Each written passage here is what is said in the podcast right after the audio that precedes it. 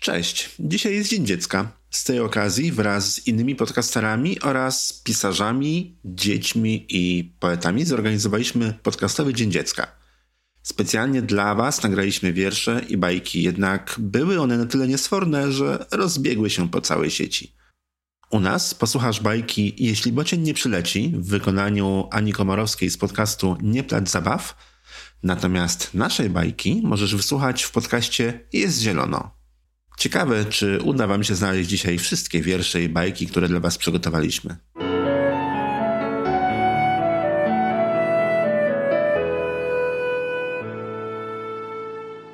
Cześć, nazywam się Anna Komorowska.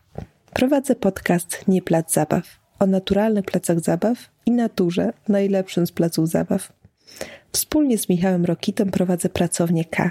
Jesteśmy również rodzicami Franka i Jantka rodzicami adopcyjnymi, dlatego dzisiaj wybrałam książeczkę, która jest dla mnie wyjątkowo ważna.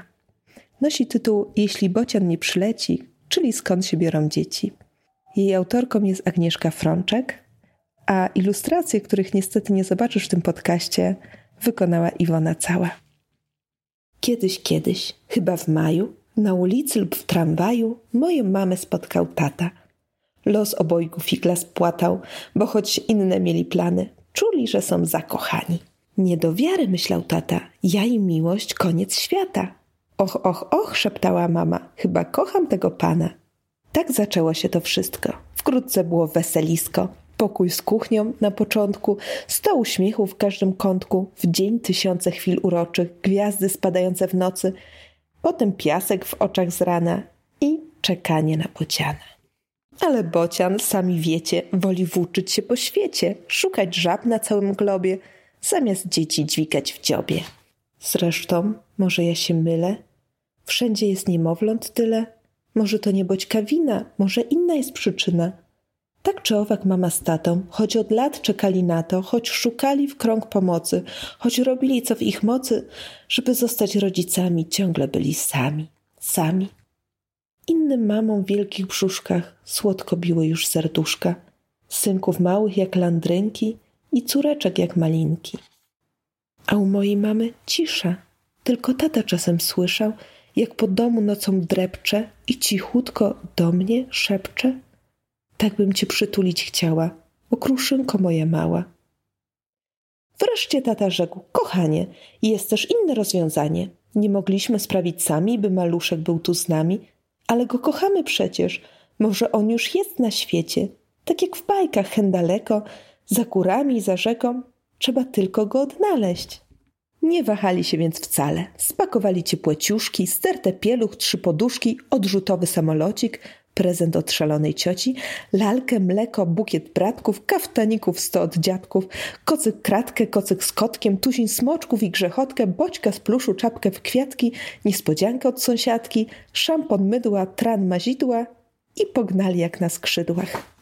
Przyjechali w samą porę, bo różowy śmieszny stworek, cztery kilo i pięć deka, już się nie mógł ich doczekać.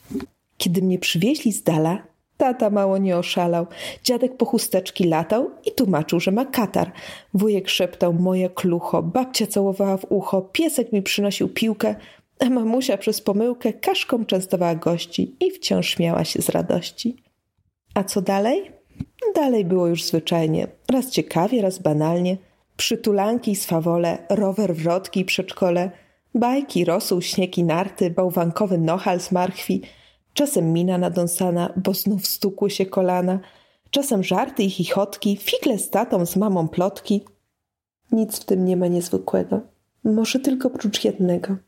Kiedy widzę gdzieś bociany, to przytulam się do mamy i z uśmiechem myślę o tym, że choć przez bocianie psoty, nigdy mnie nie miała w brzuszku, wciąż nosiła mnie w serduszku.